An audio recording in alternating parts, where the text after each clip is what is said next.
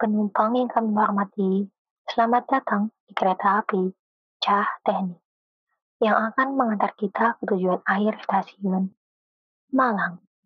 Jika Anda memerlukan bantuan atau informasi lainnya, Anda dapat menghubungi kru kami yang bertugas pada perjalanan kali ini. Demi kenyamanan dan keamanan Anda, kami himbau untuk tetap waspada, menjaga perbawaan Anda. Kehilangan atau kerusakan bukan menjadi tanggung jawab himpunan. Selamat menikmati perjalanan Anda. Terima kasih.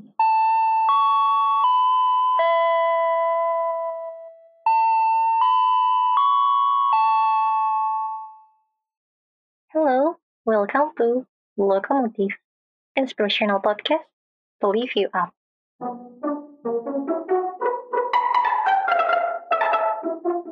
Halo, selamat datang di Lokomotif. Jadi, di episode kelima kali ini, tentunya akan membahas cerita-cerita seru yang sudah disampaikan oleh teman-teman kita yang ada di jurusan teknik elektro. Nah, sebelum kita mulai ke ceritanya, lebih baik kita kenalan dulu. Karena jika tidak kenal berarti tidak sayang. Sayang banget kan kalau kalian tuh nggak kenal sama pembawa dari podcast Lokomotif ini. Perkenalkan, nama saya Sabina. Di sini saya nggak sendiri karena ada teman saya yaitu Veronica Walia Putri yang akan menemani Kak Sabina di podcast kali ini untuk nyeritain cerita dari teman-teman teknik elektro ke kalian semua nih. Nah, untuk itu, makanya dari kalian harus stay tune di podcast episode kelima kali ini. Siapa tahu aja cerita kalian atau ada cerita-cerita yang mention nama kalian, biar kalian tuh tahu, oh ini ada ternyata ada cerita loh buat aku gitu kan. Kapan lagi dapat mention dari uh, sama teman jurusan dan bisa aja itu jadi secret admirer kalian. Oke, langsung aja kita ke cerita yang pertama. Cerita yang pertama ini masih sama tentang perkuliahan. Uh, kayak ini seru banget ya ceritanya. Ini lebih tergolong cerita lucu tapi bisa juga menegangkan. Jadi gini ceritanya. Dulu waktu semester pertama, nah semester pertama berarti ini maba. Ini cerita dari maba tahun lalu tapi waktu semester pertama kuliahnya itu masih offline. Yang namanya maba elektro pasti kelihatan jelas. Pakainya kemeja putih, pakai ID card, kepalanya juga gundul, pasti orang-orang udah tahu itu maba teknik, yaitu teknik elektro. Singkat cerita, waktu ujian praktikum tempatnya di ruang lab yang sekarang jadi B12 di lantai 2, tapi sendernya ini lupa ruang berapa dulunya karena udah lama nggak kampus. Maklum lah ya, sekarang kan online udah setahun lebih. Nah, jadi di waktu itu sistem ujian prakteknya itu gantian alias per kloter. Mahasiswanya sendiri ada sekitar 80 orang, soalnya gabungan dari dua offering. Karena sistemnya gantian, mungkin ke bawah budaya waktu di SMA atau SMK waktu dulu.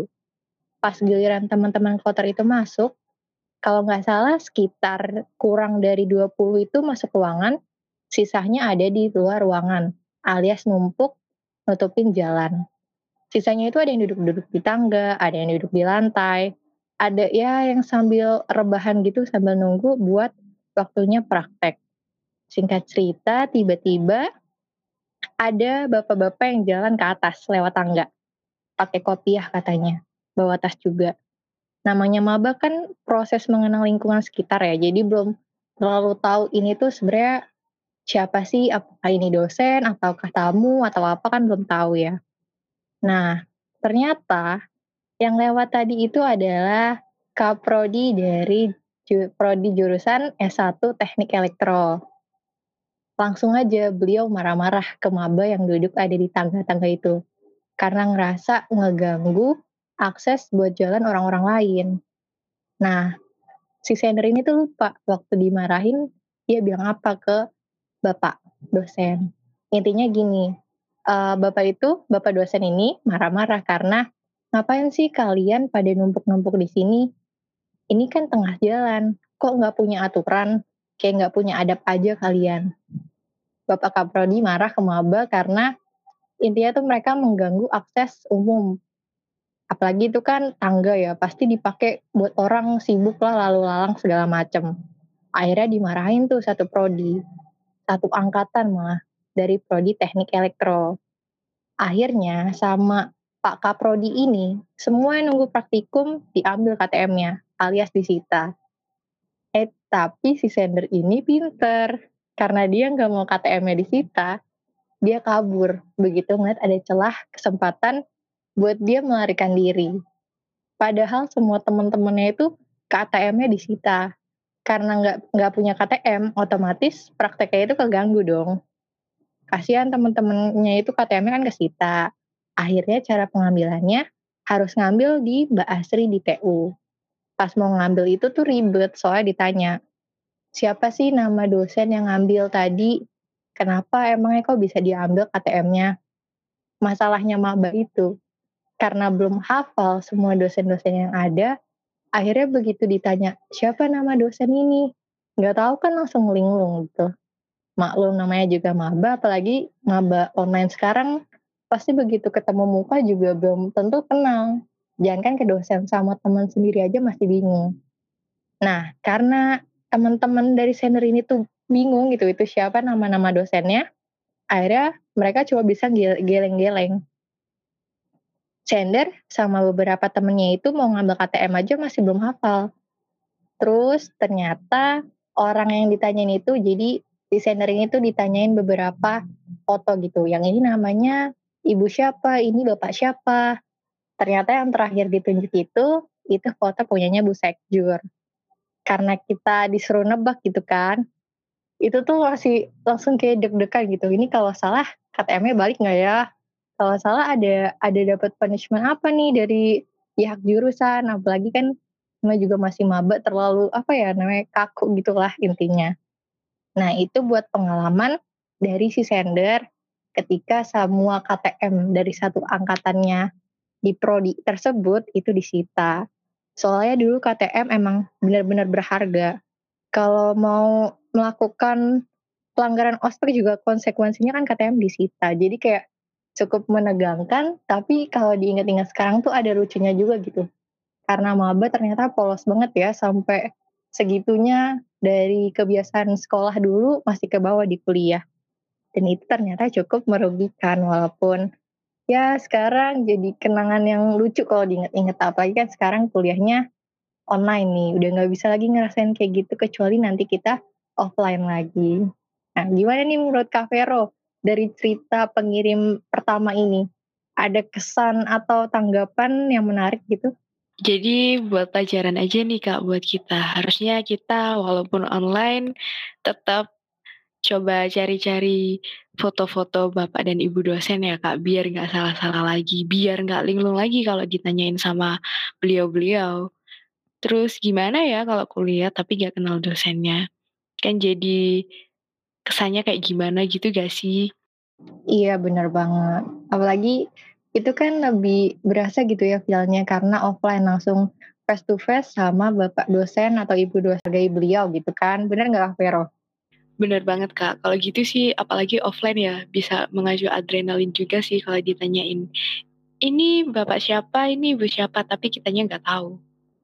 Bener-bener ngacu adrenalin juga. Iya. Jadi kayak takut kalau salah malu gitu kan. Jadi nggak enak iya. juga sama beliau. Nanti bisa-bisa ditandain tuh kak di semester-semester selanjutnya. Oh ini yang nggak tahu nama bapak ini, ibu ini. Bahaya. Jangan sampai nilai kita terancam karena nggak kenal nama dosen yang ngajar. Harus di aware dari sekarang harusnya. Oke Kak Vero, selanjutnya ada cerita apa lagi nih yang disampaikan dari teman-teman? Sebenarnya kalau yang ini bukan cerita sih Kak, kayak berbagi kalau kesah aja. Jadi kita kan udah dua tahun nih ya online, apalagi dua, angkatan 2020 yang terakhir masuk semester 2 kelas 12, sekarang eh udah semester 3 aja. Semester 1 sama 2-nya ke mana? Ya kuliahnya sih online-online aja. Jadi kuliah online tiga semester, tapi otak masih stuck di situ-situ aja.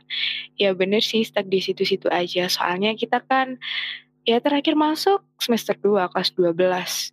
Terus semester 1, semester 2 kita juga nggak ngalamin ospek, nggak ngalamin kuliah offline, jadi ya gitu-gitu aja. masih pikiran anak SMA, SMK, mungkin bukan pikirannya sih, tapi kayak lebih ke rasanya, feel-nya itu kayak anak SMA. Jadi semester 1, semester 2, semester 3, kuliahnya online, mulai dari dosen yang ghosting, cuma muncul buat kasih tugas. Tugasnya susah, prakteknya ribet karena kuliahnya yang harusnya offline jadi online. Apalagi kita di teknik elektro yang butuh praktek bener-bener biar tahu ini salahnya di mana, ini errornya kenapa, yang harusnya praktek secara langsung secara kita jadi daring nih kak, jadi online. Jadi feelnya gak dapet. Mau buru-buru offline biar bisa langsung ngerasain gimana sih rasanya praktek ada yang ngebimbing. Kalau sekarang prakteknya online, jadi dosen ngebimbingnya kan juga online ya kak. Terus kalau kita ada error apa gimana, kita kan nggak bisa langsung tanya, Pak, Bu, ini kenapa ya solusinya seperti apa? Jadi kan nggak bisa gitu. Udah semester 3 tapi masih gak karu-karuan. Soalnya kuliahnya online. Pingin cepet-cepet offline aja. Baru semester 3 tapi udah gak ngerti apa-apa Gimana kalau dilanjut ke semester selanjutnya? Gimana yang udah semester 5 ke atas pas daring kayak gini? Udah seneng dapat edaran offline, eh gak taunya buat jurusan kita masih belum berlaku. Sedih sih, jadi banyak stresnya karena tertekan sama tugas-tugas. Materi gak ada yang masuk, tugas yang dikasih susah banget. Kita mau tanya siapa, kita itu jadi bingung belajar dari internet kan juga nggak sama kak kayak kita tatap muka langsung jadi bisa dijelasin langsung. Mungkin kalau online kita bingung sama materi yang ini. Kita nunggu banget nih materi ini dijelasin, tapi eh ternyata nggak dijelasin. Di Google kita cari, di sosial media kita cari tentang materi ini, tapi bahasanya terlalu tinggi, bukan bahasa-bahasa anak kuliahan. Jadi kita masih bingung jadi sedih, banyak stresnya. Bener-bener pingin kuliah offline, pingin praktek offline, gak online. Biar otak kepake, gak stuck di situ-situ aja. Biar juga gak tertekan sama tugas-tugas, materinya juga gak ada yang masuk. Semangat buat angkatan 2020 yang sekarang lagi berjuang kuliah online dari awal masuk. Dari maba sampai semester 3. Gak tahu nih maksudnya semester berapa. Soalnya hmm, edaran online buat ke offline itu di jurusan kita masih ya belum terreal, terrealisasikan. Udah sih kak gitu aja. Ini lebih ke kayak keluh kesah sih, bukan cerita keluh kesah kuliah online. Kalau Kak Sabina gimana nih Kak kuliah online-nya? Lancar-lancar aja apa ada hambatan atau gimana nih Kak? Ah kuliah online sekarang padat merayap. Walaupun lewat tol, tapi ternyata tolnya tuh macet parah, alias nggak lancar kayak biasanya. Kayaknya ini masuk ke cerita yang sedih, memilukan gitu ya. Iya sih, Gimana lebih ya? cerita sedih sama curhatan sih kak kalau ini. Soalnya kan kalau maba ekspektasi pertama kali masuk kuliah tuh kayak wah seru banget dong kita ketemu teman-teman baru. Euforianya kan waktu maba itu ya kak. Iya benar. Tapi ternyata begitu masuk, harusnya offline malah jadi online. Harusnya kalau pusing kan bisa ngerjain bareng sama temen tuh offline sambil ngobrol-ngobrol. Terus bisa juga ke tempat yang lebih asik gitu kan nugasnya nggak sendirian. Eh nggak taunya sekarang harus nugas stres di rumah sendiri, pusing di rumah sendiri. Kalau bingung cuma bisa ke teman, ayo kita Google Meet, ayo kita Zoom bahas tugasnya bareng-bareng gimana. Dari cerita yang Kak Vero sebut tadi. Iya dari yang terakhir kali masuk semester 2 kelas 12 yang masih anak SMA, SMK, masih asik-asiknya main nih Kak. Terus sekarang kuliah udah semester 3. Gak tahu nih kuliah offline masuk pas semester berapa. Padahal materi dasarnya aja gak ada yang masuk. Prakteknya juga masih bingung. Jadi benar-benar tantangan sih. Terus, Tapi kalau misal offline nih, Kak Vera udah siap belum nanti belajar kuliah offline langsung gitu? Kalau aku sih belajarnya nggak apa-apa sih offline, tapi kalau ujiannya online aja. Gimana nih kak, kalau kak Sabina? Siap atau enggak nih kalau seandainya bulan depan offline, gimana nih? Siap gak sih? Bisa tuh pakai konsep masuk ya aja gitu kan tatap muka buat belajar. Tapi buat ujiannya kita tetap online aja ya kak. Ya udah aja bisanya. Jangan-jangan ini yang ngirim cerita temennya Kak Sabina lagi. Buat identitas tender ini dimohon untuk dianonimkan dia bilang gitu. Oke lah karena kita menghargai sender ya. Jadi kita Iya. sebut aja. Tapi tenang. Karena kita amanah kan orangnya. Nggak bakal kita sebut merek. bener banget, bener bener bener bener bener banget. Apalagi kalau misalnya do- dosennya hilang-hilangan ya kak. Hmm, udah materinya gak masuk. Yang minggu ini nggak ada tugas, tahu-tahu minggu depan tugasnya numpuk. Wah ini sih kayaknya apa ya permasalahan mahasiswa online masa kini. Kayak hampir semua mahasiswa tuh bisa ngerasain ini ya. Cuma ya mau gimana lagi harus tetap dijalanin. Karena udah pilihan ya kan buat kuliah. Iya, kebiasaannya jadi juga beda ya kak ya. Kalau dulu bangun tidur ke terus mandi, kalau sekarang bangun tidur ke terus buka laptop. Bener banget. Aku juga gitu sekarang. Sampai orang rumah tuh agak bosan ngeliatnya. Ini kok bangun tidur yang dibuka laptop sih, bla bla bla. Padahal kan kita cuma menjalankan tugas sebagai mahasiswa. Ya enggak kak? Iya, mahasiswa yang baik. Oke, ini buat sender tetap semangat walaupun kuliah online. Kalau misal ada keluh kesah lagi bisa banget disampaikan ke HMJ Teknik Elektro biar kita bisa berkomunikasi atau bahkan di episode mendatang kita bisa langsung mengundang sender, kita sharing bareng-bareng ya kak. Boleh banget tuh kak, sendernya diundang. Biar kita feel-nya dapet kan sendernya tuh lagi kesel, lagi stres. Hmm, jadi Biar dihibur Mm-mm. bersama tim lokomotif. Oke, buat angkatan 20, 19, 18 dan ada angkatan baru, angkatan 21, generasi kedua kuliah online. Semangat ya. Oh ya Semangat, Kak, teman-teman. selanjutnya ada cerita apa lagi nih dari Kak Sabina? ini nggak kalah seru karena ini benar-benar di luar dari ekspektasi ekspektasiku sendiri ya menurutku. Jadi ada mahasiswa tingkat akhir dia ngirimin cerita gini. Ceritanya tuh agak-agak lucu tapi apa ya percampuran dari lucu ataupun meresahkan dan lain-lainnya. Jadi gini dia uh, pertama kali sendernya bilang uh, dia pernah nanya nanya ke HMJ Elektro adminnya Kak, mau nanya dong, kalau kita dipelet sama teman sejurusan, apa harus pindah jurusan biar peletnya itu hilang? Ternyata, oh ternyata dari pertanyaan itu, sender itu nanya, uh, cerita deh ke tim podcast.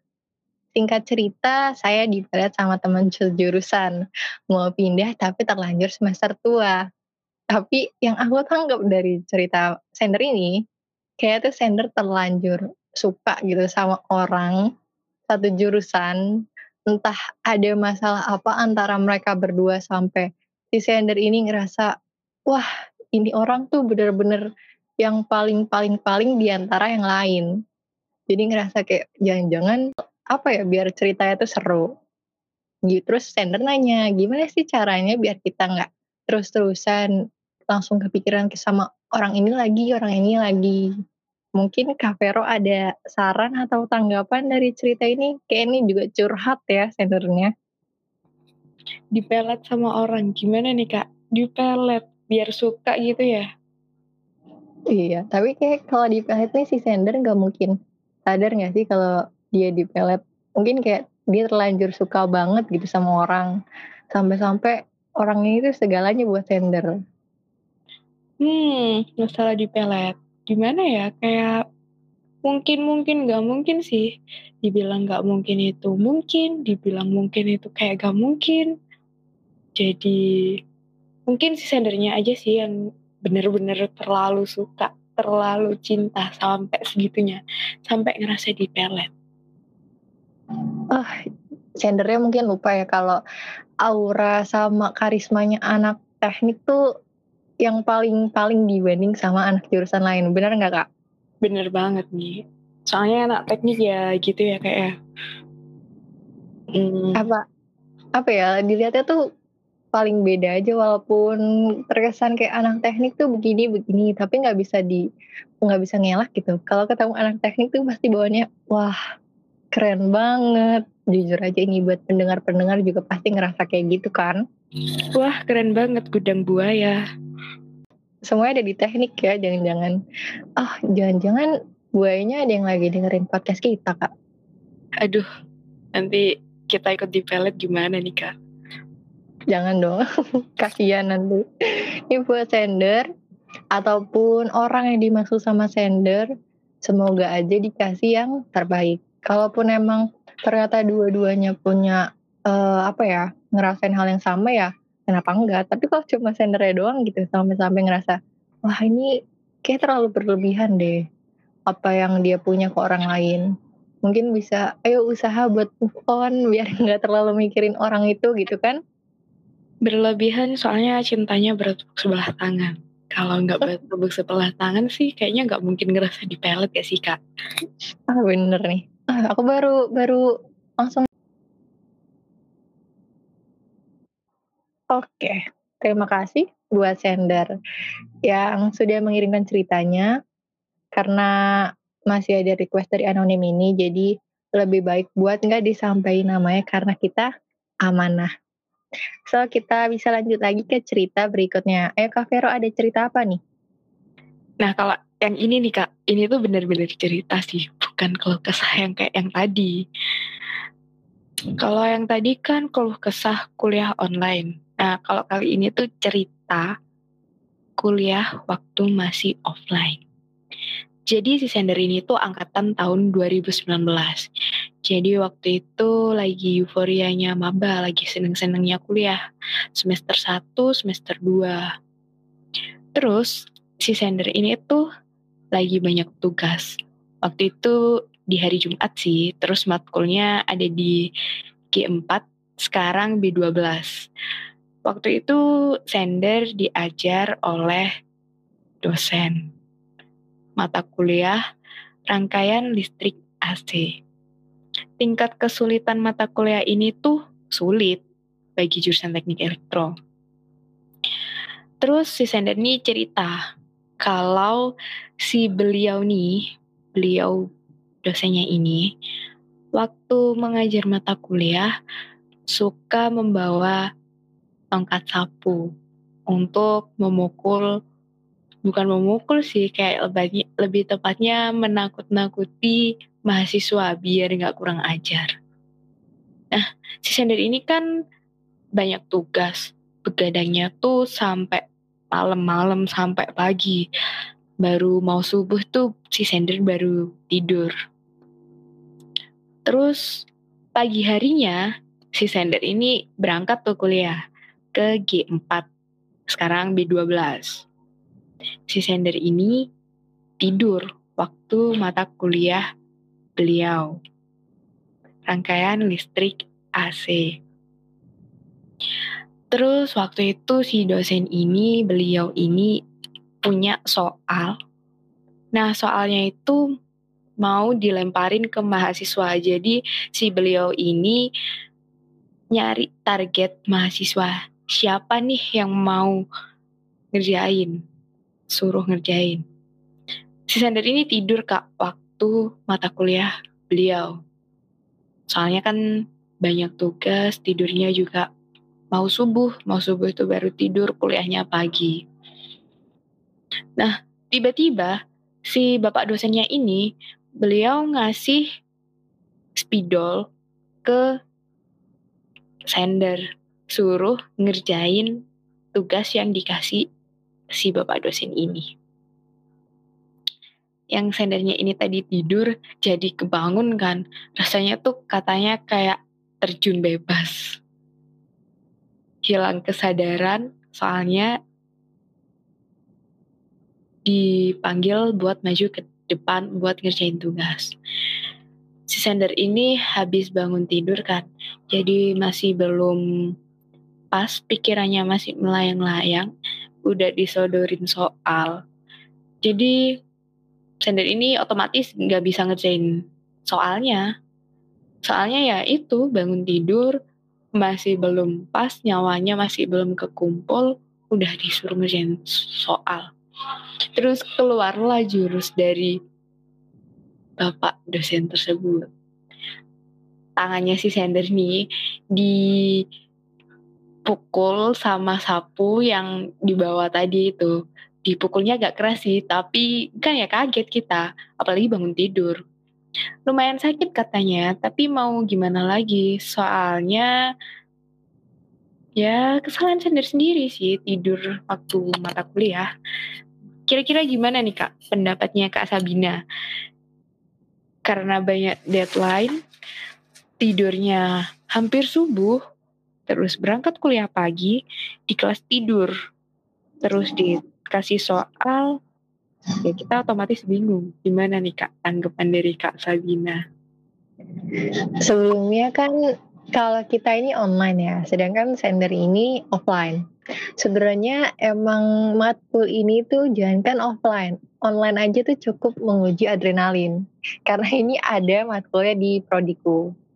Apa ya, emang merasa tuh kayak ini susah banget matkulnya. Gimana kalau nggak lulus? Mikirnya tuh kayak langsung gimana kalau nggak lulus ya? Soalnya bener-bener susah banget. Jadi begitu dengar cerita sender yang baru bangun tidur, langsung disuruh ngerjain tugas, di, langsung maju ke depan gitu kan pasti kayak ngeblank ya nggak terlalu memahami juga ini orangnya gimana sih jadi menurutku kayak jadi sender itu tuh lumayan menegangkan banget apalagi bisa dibilang sender itu tuh nyalinya gede karena berani tidur di jam matkul yang menurutku kayak wah ini tuh udah bener-bener matkul yang harus di uh, jaga-jaga gitu jangan sampai kita ketiduran ataupun ke skip kelasnya tapi aku patut diacungi jempol sama sender legend lah ya buat di matkul ini.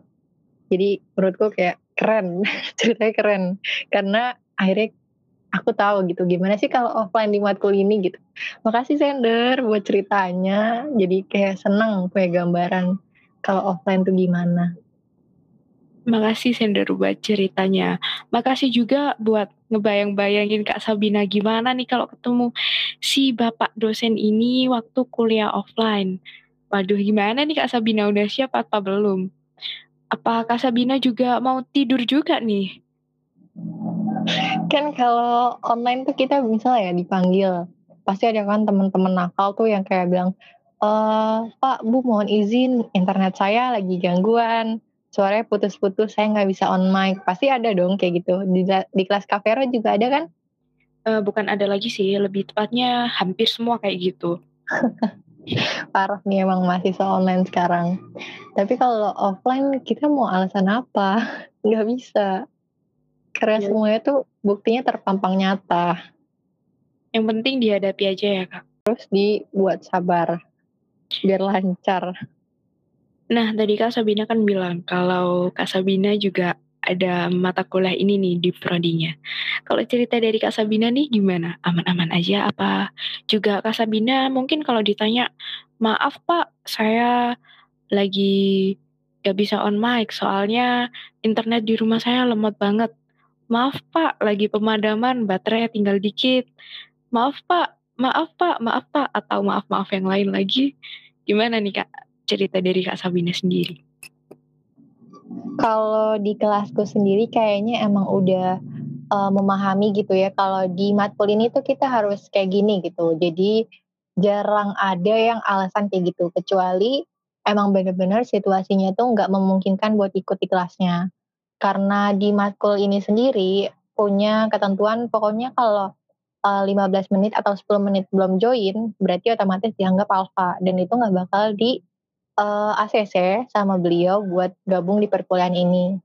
Nah, yang bikin menegangkan itu apa? Karena jadi sebenarnya tuh beliaunya tuh asik gitu, baik, seru.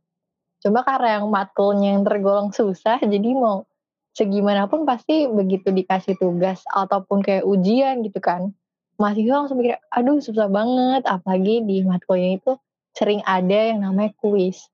Kayak kuis dadakan, entah kayak misal beliau bilang, Oke, uh, saya kasih soal 15 menit kalian harus ngerjain. Habis itu jawabannya dikirim ke WhatsApp saya. Kalau lebih dari itu saya anggap berarti nggak ngumpulin atau nggak hadir.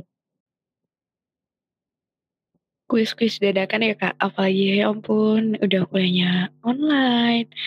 Mungkin juga materi kitanya belum benar-benar mahamin kan ya. Soalnya ada teman-teman yang dari latar belakangnya SMA terus masuk ke jurusan teknik elektro. Jadi bingung kan nggak tahu apa-apa. Apalagi mata kuliah yang tergolong sulit. Terus banyak kuis dadakan. Ya ini berarti mata kuliahnya lumayan kenceng juga ya kak ya? Bisa dibilang kayak gitu. Harus yang kayak di aware sama mahasiswa baru. Kan soalnya masih semester satu kan. Nah kalau di Cafe Rose sendiri ada matkul tertentu nggak yang punya cerita-cerita seru gitu? Cerita-cerita seru mungkin dikeluarin dari Google Meet ya kak. Soalnya absen waktu di absen Sabina Hermilia nggak jawab hadir atau nggak angkat tangan itu langsung di remove kak. Langsung dianggap nggak hadir. Kuliah dari jam 12 siang sampai maghrib juga pernah. Ya gitu. Sampai punggungnya sakit semua tapi materinya yang masuk gak ada. Gitu sih kak kalau di kelasku. Presensinya bakal kosong di pertemuan-pertemuan selanjutnya juga. Jadi misalnya kita presensi nih Veronica Awalia Putri gitu kan. Pertama di pertemuan pertama nggak jawab. Oke, langsung di kick dari Google Meet. Pertemuan selanjutnya Kak Vera misalnya join lagi Google Meet. Itu yang namanya Veronica Awalia Putri langsung di skip ke absen berikutnya.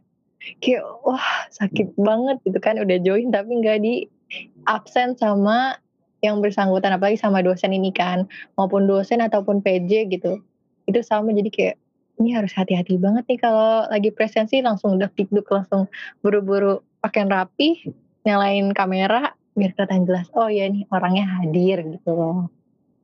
Presensi aja udah bener-bener mengacu adrenalin apa lagi masuk ke kuliahnya kak?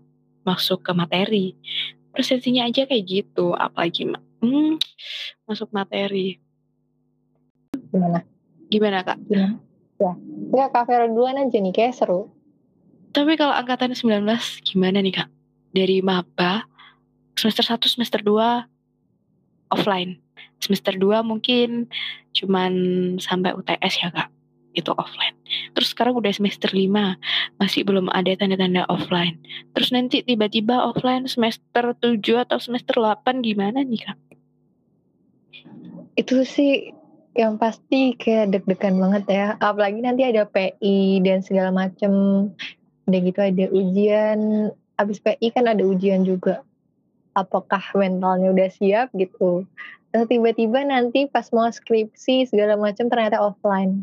Yang biasanya mental online kalau ujian ketemu sama dosen pengujinya langsung secara offline. Kayak itu bakalan benar-benar mengacu adrenalin angkatan 19 dan angkatan 18 yang lain-lainnya deh Iya, tapi kita dari angkatan 20 mungkin udah dapat cerita gak sih Kak kalau misalnya jadi offline nih. Dulu aku itu gini waktu kuliah. Kuliahnya online tapi sidangnya offline. Jadi angkatan 20 udah punya gambaran terus juga takut-takutnya juga udah dapet gak sih Kak? Bener kayak gitu. Asal kita pinter-pinter aja manfaatin waktu selama kuliah online ini tuh harus apa. Jadi begitu offline nanti kita udah punya bekal terus udah tahu apa yang harus kita lakuin sambil kayak ya sharing-sharing lah sama angkatan atasnya gitu biar kita punya pengalaman lebih banyak, punya gambaran lebih banyak. Mungkin di podcast mendatang bisa kali ya kita ngundang narasumber dari berbagai angkatan kayak misal angkat jadi ilmu baru buat teman-teman yang dengar podcast lokomotif ini. Berarti kita juga harus perluas koneksi ya Kak, biar nanti suatu saat kalau kesulitan tugas, kesulitan cari tempat magang, atau kesulitan ngurus surat ini itu bisa tanya-tanya ke kakak, kakak tingkat. Mungkin kakak tingkatnya juga bisa bantu atau enggak sharing cerita aja lah. Bener banget. Oke, kalau menurut ini ceritanya udah lumayan panjang ya dari tadi, dari awal kita ngejelasin sampai sekarang. Mungkin bisa kita lanjut di episode lain lagi. Makasih buat teman-teman dari warga elektro yang udah menyempatkan diri mengirimkan ceritanya, terus juga bersedia ceritanya kita bacain di podcast lokomotif ini. Semoga apa yang kita sampaikan ini itu gak ada kata-kata yang menyinggung ataupun uh, terkesan merubah dari cerita yang sender kirimin. Tenang aja, identitas dari sender tetap aman ada di kita, ya kan kak? Iya bener banget, soalnya kita kan insya Allah amanah, ya gak sih kak? Amin. Jadi gak perlu takut. Oke, Kak Vero ada yang ingin disampaikan sebelum kita menutup ini? dari warga elektro yang punya cerita-cerita menarik nih, boleh DM di HMJ Elektro atau boleh juga dikirim di emailnya. Nanti bisa kita bacain atau mungkin yang berkenan menjadi narasumber boleh CP-CP aja nih. Terus semangat juga kuliahnya buat angkatan 18 yang sekarang lagi semester tua angkatan 19, angkatan 20 sama angkatan 21. Semangat kuliahnya, jangan pantang menyerah. Kalau ada tugas-tugas, dikerjain aja. Udah sih Kak, itu dari aku. Iya, makasih Kak Vero. Dari aku udah cukup diwakilin dari Kak Vero. Sekali lagi terima kasih buat teman-teman podcast Lokomotif yang sudah setia mendengarkan podcast ini dari episode awal sampai episode kelima kali ini. Semoga ke depannya podcast Lokomotif dapat menyampaikan informasi yang lebih bermanfaat lagi untuk teman-teman semua. Pamit undur diri apabila ada podcast ini tuh ibarat kata ya tujuannya tuh baik cuma mau sharing pengalaman sama teman-teman. Oke, terima kasih buat semuanya. Terima kasih sudah mendengarkan mendengarkan podcast Lokomotif. Lokomotif